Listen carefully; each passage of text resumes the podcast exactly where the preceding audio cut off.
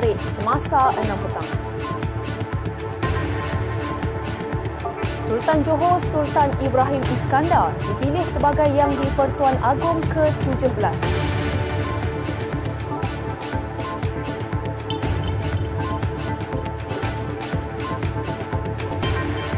Kawal penganjuran Minggu Solidariti Palestin di sekolah supaya tidak menimbulkan masalah.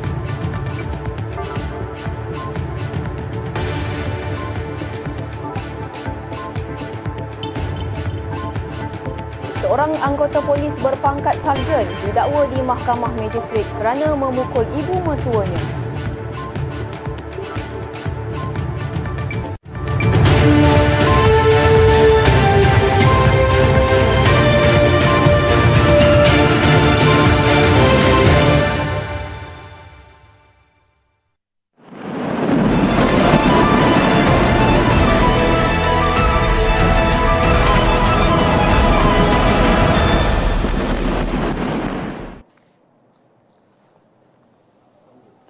Assalamualaikum dan salam sejahtera. Perdana Menteri Datuk Seri Anwar Ibrahim mengingatkan supaya penganjuran Minggu Solidariti Palestin di sekolah dikawal supaya ia tidak menimbulkan sebarang masalah.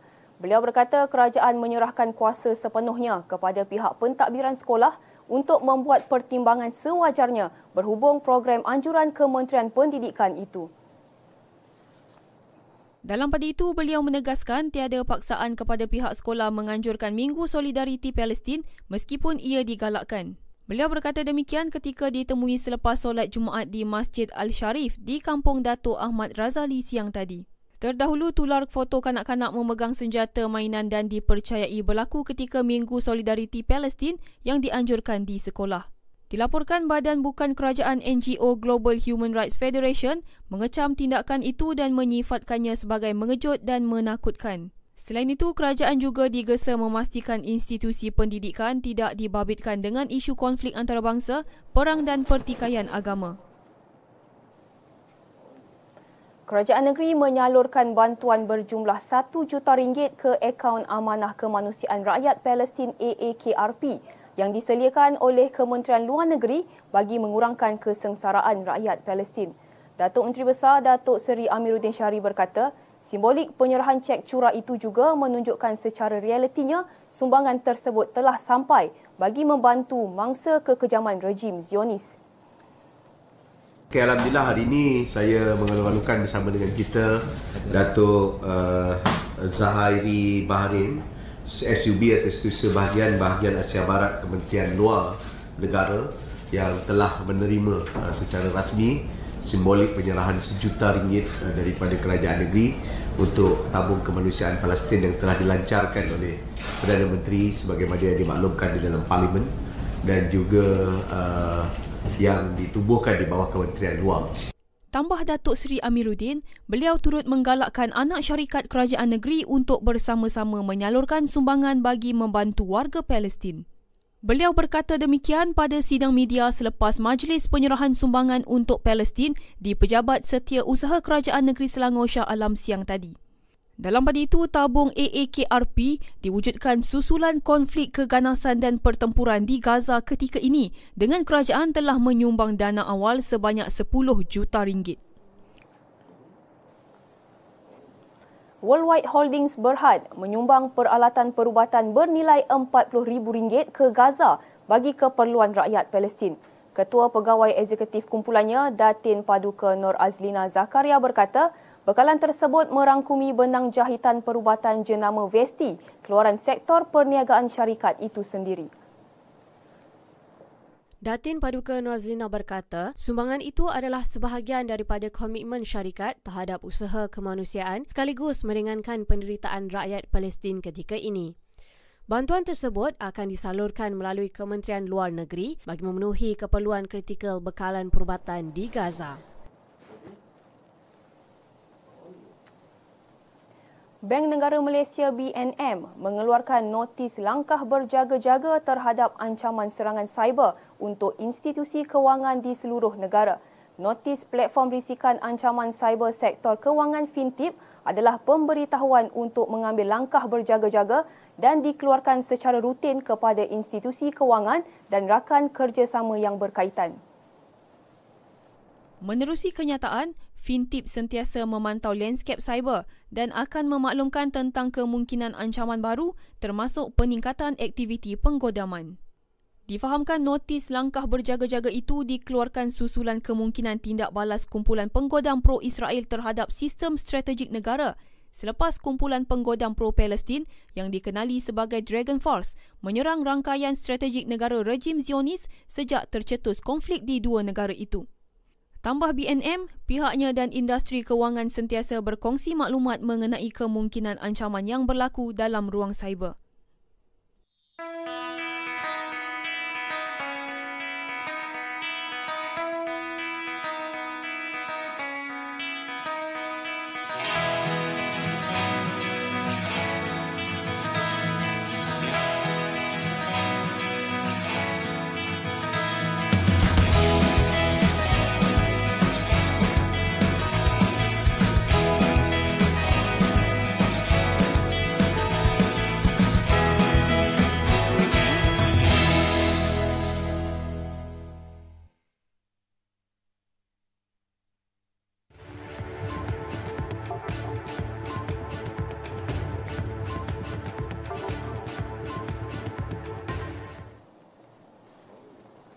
Bertemu kembali. Sultan Johor Sultan Ibrahim Iskandar dipilih sebagai yang di-Pertuan Agong ke-17 untuk tempoh lima tahun bermula 31 Januari depan. Penyimpan Moho Besar Raja-Raja Tan Sri Syed Daniel berkata, pemilihan itu dibuat dalam mesyuarat khas Majlis Raja-Raja ke-263 di Istana Negara siang tadi. Sultan Ibrahim akan menggantikan Al-Sultan Abdullah Riayatuddin Al-Mustafa Billah Shah yang bakal menamatkan tempoh pemerintahan pada 30 Januari 2024. Dalam masa sama, Syed Daniel turut memberitahu Majlis Raja-Raja turut mengisytiharkan Sultan Perak Sultan Nazrin Muizzuddin Shah sebagai timbalan yang di-Pertuan Agong bagi tempoh sama. Tambah Syed Daniel, peruntukan paragraf 3, bahagian pertama jadual ketiga perlembagaan, keputusan Majlis Raja-Raja itu sudah dikemukakan kepada kedua-dua Dewan Parlimen termasuk Perdana Menteri. Mesyuarat khas Majlis Raja-Raja yang berlangsung hari ini dipengerusikan Sultan Terengganu Sultan Mizan Zainal Abidin dan dihadiri Duli Yang Maha Mulia Raja-Raja kecuali Raja Perlis, Tuanku Said Sirajuddin Ibni Almarhum Tuanku Said Putra dan Sultan Kelantan Sultan Muhammad ke-5. Pakatan Harapan Selangor hanya meneruskan petisyen terhadap keputusan pilihan raya negeri PRN bagi Dewan Undangan Negeri Dun Gombak Setia. Pengerusinya Datuk Seri Amiruddin Syari berkata, beliau akan menyemak semula dengan pihak guaman Parti Keadilan Rakyat yang ditentukan melalui Jabatan Pilihan Raya Pusat. Susulan keputusan parti tidak meneruskan petisyen di Dun Taman Medan, Sungai Kandis dan Dengkil. Ayah Gombak Setia telah dihantar. Yang lain-lain tu kita ada tiga tiga lagi yang sedang dalam penelitian. Tetapi uh, saya difahamkan pihak guaman uh, uh, keadilan merasakan uh, kes-kesnya tidak tidak tidak tidak mahu diteruskan. Jadi itu uh, kita dah serahkan kepada JPRP pada satu ketika. Uh, kita akan tengok balik kenapa hal itu tidak tidak dimajukan. Mengulas lanjut, Datuk Seri Amiruddin berkata petisyen bantahan yang babitkan Don Gombak Setia itu dilakukan oleh Barisan Nasional. Sebelum ini, media melaporkan petisyen yang babitkan empat Don itu dirancang ekoran kemenangan yang diperoleh di kawasan berkenaan adalah rendah. Keempat-empat Don tersebut adalah Sungai Kandis dengan majoriti 167 undi, Taman Medan 30 undi, Gombak Setia 58 undi diikuti Dengkil sebanyak 407 undi. Beliau berkata demikian dalam sidang media ketika ditanya mengenai status petisyen di Dun Berkenaan selepas Majlis Penyerahan Sumbangan untuk Palestin di Pejabat Setiausaha Kerajaan Negeri Selangor Shah Alam siang tadi. Dalam perkembangan lain, Mahkamah Pilihan Raya Melaka hari ini menetapkan Datuk Mas Ermiyati Samsudin kekal sebagai Ahli Parlimen Masjid Tanah Melaka. Petisyen pilihan raya yang difailkan oleh calon Barisan Nasional Abdul Hakim Abdul Wahid untuk membatalkan kemenangan naib Ketua Sri Kandi Bersatu itu ditolak Hakim Abu Bakar Qatar. Abdul Hakim dilaporkan gagal membuktikan tanpa keraguan munasabah bahawa wang diagihkan semasa tempoh kempen untuk mendorong pengundi memilih Perikatan Nasional. Mahkamah juga menganugerahkan kos RM50,000 kepada Datuk Mas Ermiati. Untuk rekod, Datuk Mas Ermiati mempertahankan kerusi parlimen berkenaan dengan lebih 4,000 undi selepas menewaskan tiga calon lain iaitu Abdul Hakim, Mutalid Osman dari Muda dan Handra Wirawan Abu Bakar dari Pejuang pada pilihan raya November tahun lalu. Timbalan Datuk Bandar Shah Alam, Insinyur Chermi Tarman siang tadi mengangkat sumpah jawatan sebagai pemangku Datuk Bandar Shah Alam berkuat kuasa hari ini. Beliau menggantikan Dr. Nur Fuad Abdul Hamid yang kini berkhidmat di Kementerian Pengangkutan sebagai Timbalan Ketua Setia Usaha Pengurusan. Dan saya juga ingin mengucapkan ribuan terima kasih lah kepada pihak kerja negeri yang telah memberikan saya peluang dan amanah untuk memangku jawatan Timbalan Datuk Bandar ini buat sementara.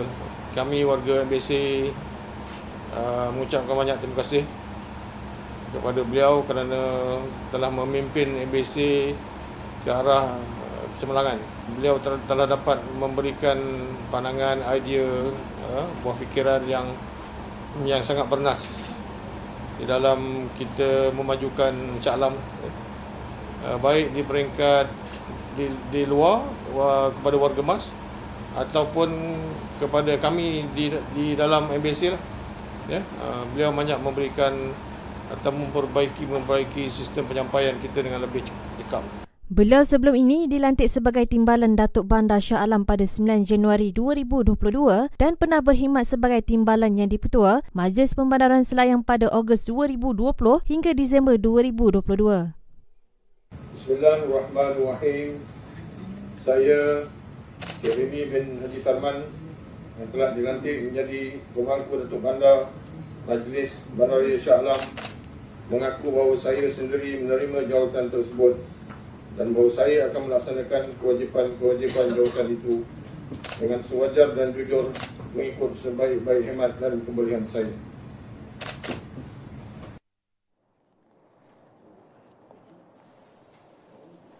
Dalam pada itu, Majlis Bandaraya Shah Alam MBSA turut menyampaikan sumbangan kepada 52 buah sekolah yang terlibat dalam pilihan raya negeri Ogos lalu. Penyerahan sumbangan berbentuk wang tunai RM3,000 itu disempurnakan Timbalan Datuk Bandar Shah Alam, Insinyur Haji Chermi Tarman. Sekolah terlibat adalah beberapa sekolah yang berada di kawasan Dewan Undangan Negeri Dun Kota Anggrek, Dun Sungai Kandis, Dun Kota Kemuning dan Dun Batu Tiga.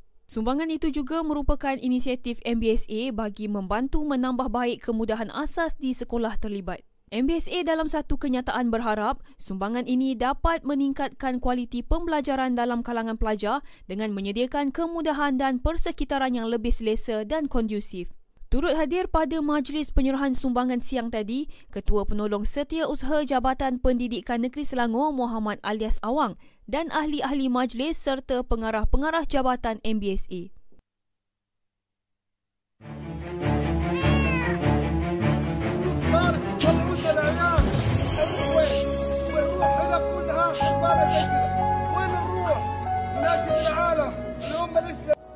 Kau kenapa, Fiz?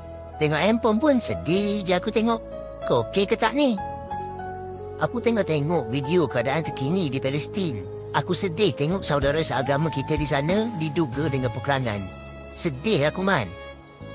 Ha, itulah tu. Aku pun baru tengok kat media sosial keadaan terkini dekat sana. Sedih betul tengok. Paling aku terkesan bila tengok keadaan kanak-kanak dan orang tua kat sana man.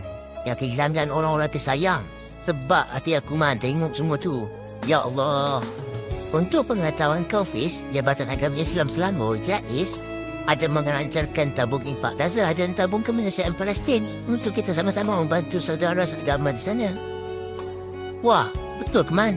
Kalau macam tu, sekarang juga aku nak salurkan bantuan ni. Nak turun memperang sana, kita tak mampu man. So, ni jelah cara yang kita ada untuk membantu mereka kat sana. Betul tu, Fiz. Ayo, man. Jom sama-sama kita bantu rakyat Palestin. Terbaik, Fiz. Jom.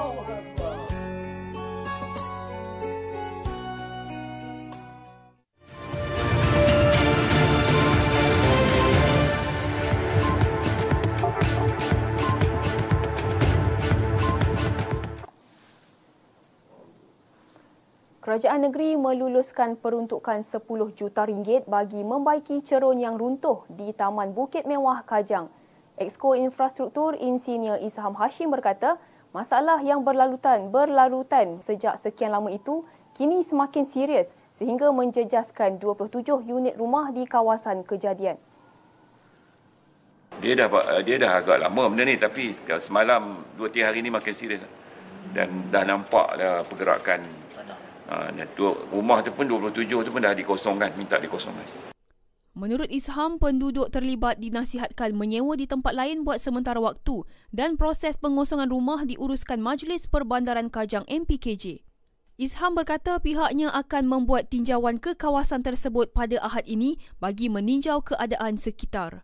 Kerja-kerja pembaikan akan menggunakan kaedah kecemasan dan tidak menggunakan tender biasa memandangkan keadaan runtuhan berada dalam keadaan kritikal.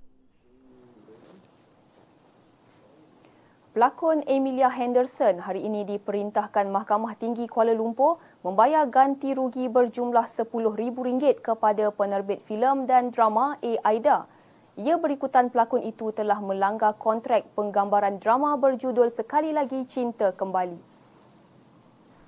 Pesuruhjaya Kehakiman Leong Wai Hong membuat keputusan itu selepas membenarkan rayuan Emilia terhadap keputusan Mahkamah Session yang memerintahkannya membayar ganti rugi lebih RM200,000 kepada syarikat. Aida Production Sendirian Berhad. Pada 28 Julai 2022, AIDA Production menyaman Emilia berhubung pelanggaran kontrak drama berkenaan apabila pelakon wanita itu menarik diri di saat akhir daripada penggambaran drama tersebut. Seorang anggota polis berpangkat sarjan didakwa di Mahkamah Magistrate kerana memukul ibu mentuanya yang berusia 63 tahun dalam satu kejadian 4 bulan lalu Bagaimanapun, P. Himat Kumar yang bertugas di Ibu Pejabat Polis Daerah Sentul mengaku tidak bersalah sejurus pertuduhan dikemuka di hadapan magistrat. Mengikut pertuduhan, anggota polis itu didakwa sengaja mendatangkan kecederaan terhadap wanita berkenaan dengan memukul menggunakan tangan di sebuah rumah bandar baru Sri Petaling pada pukul 9.20 malam pada 25 Jun lalu. Tertuduh didakwa mengikut Seksyen 323 Kanun Kesiksaan yang memperuntukkan hukuman penjara maksimum setahun atau denda sehingga RM2,000 atau kedua-duanya jika disabitkan kesalahan. Terdahulu Timbalan Pendakwa Raya Nadila Elina Jamaluddin Akmal menawarkan jaminan RM4,000 terhadap tertuduh namun peguam belanya Vinod Sharma memohon jaminan minimum. Magistrat kemudian membenarkan tertuduh diikat jamin RM800 dengan seorang penjamin dan menetapkan 20 November untuk sebutan semula kes. Seorang lelaki ditemukan rentung manakala empat lagi penghuni terselamat apabila rumah kediaman mereka di Kampung Halut Matu musnah dalam kebakaran awal pagi tadi. Ketua Bomba Zon Sibu, penguasa kanan Bomba 1, Andy Eli berkata, warga emas Merais Aris berusia 68 tahun meninggal dunia dalam kejadian itu manakala empat yang terselamat merupakan anak dan cucunya. Menurut saksi, warga emas yang bekerja sebagai buruh itu dikatakan gagal keluar menyelamatkan diri semasa kejadian. Pasukan bomba menemui mayat lelaki itu di depan pintu biliknya pada pukul 5.05 pagi dan mayat telah diserahkan kepada pihak polis untuk tindakan lanjut. Beliau berkata penduduk kampung memaklumkan kebakaran itu disedari sekitar pukul 2.15 pagi manakala panggilan kebakaran diterima pukul 2.51 pagi sebelum lima anggota pasukan Balai Bomba dan Penyelamat Daro dengan sebuah jentera bergegas ke lokasi kejadian. Operasi pemadaman terpaksa menggunakan sumber air terbuka dari parit berhampiran berikutan pili bomba di kawasan itu tidak mempunyai air. Operasi tamat sepenuhnya pada pukul 4.45 minit pagi.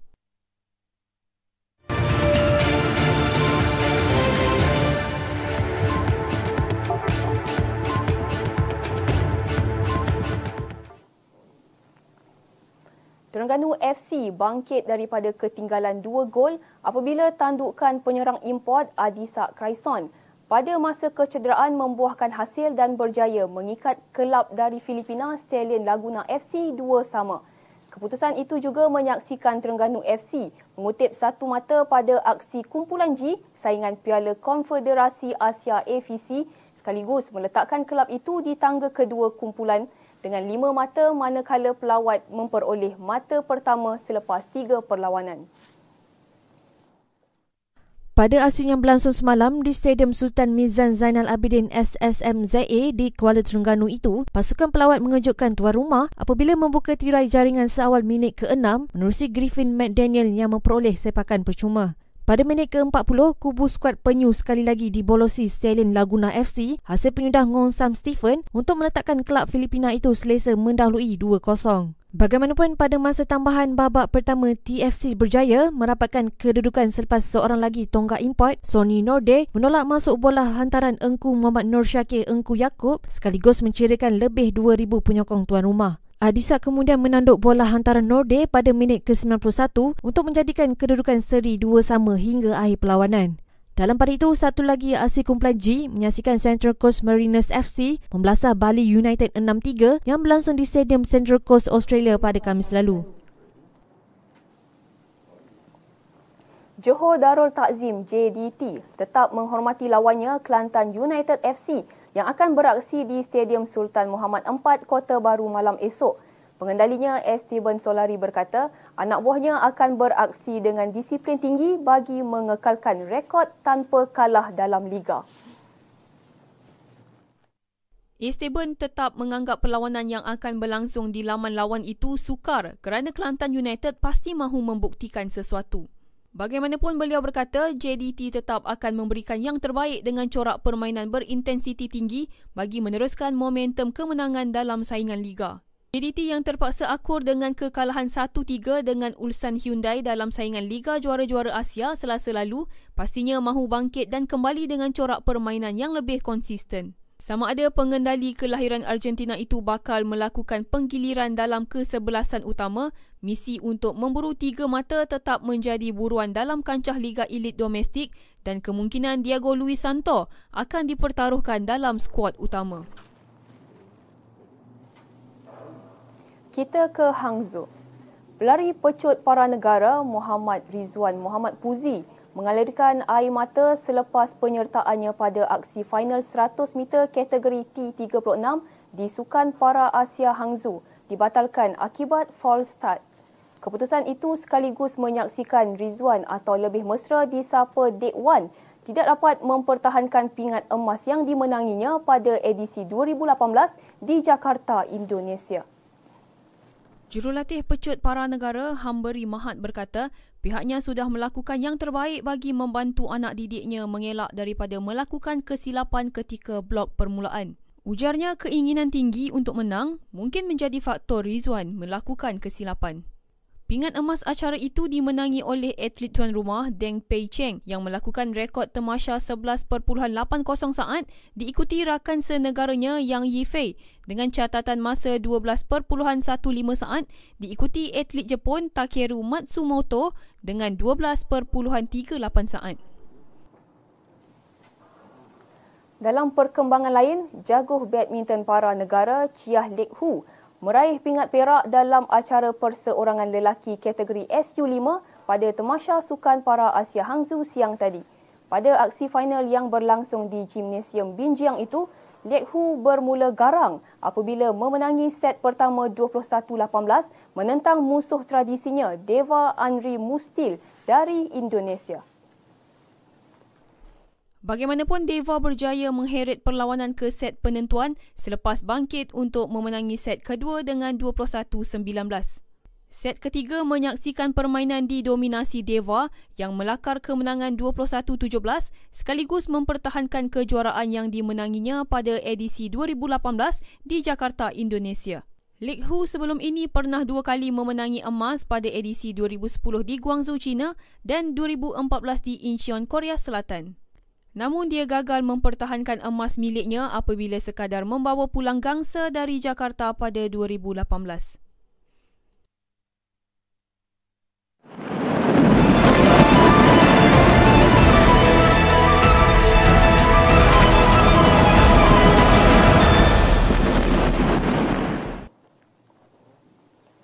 Beberapa jam selepas Perdana Menteri Israel Benjamin Netanyahu mengisytiharkan persiapan perang darat Tenteranya bertindak menghantar kereta kebal dan jentolak berperisai ke semenanjung Gaza.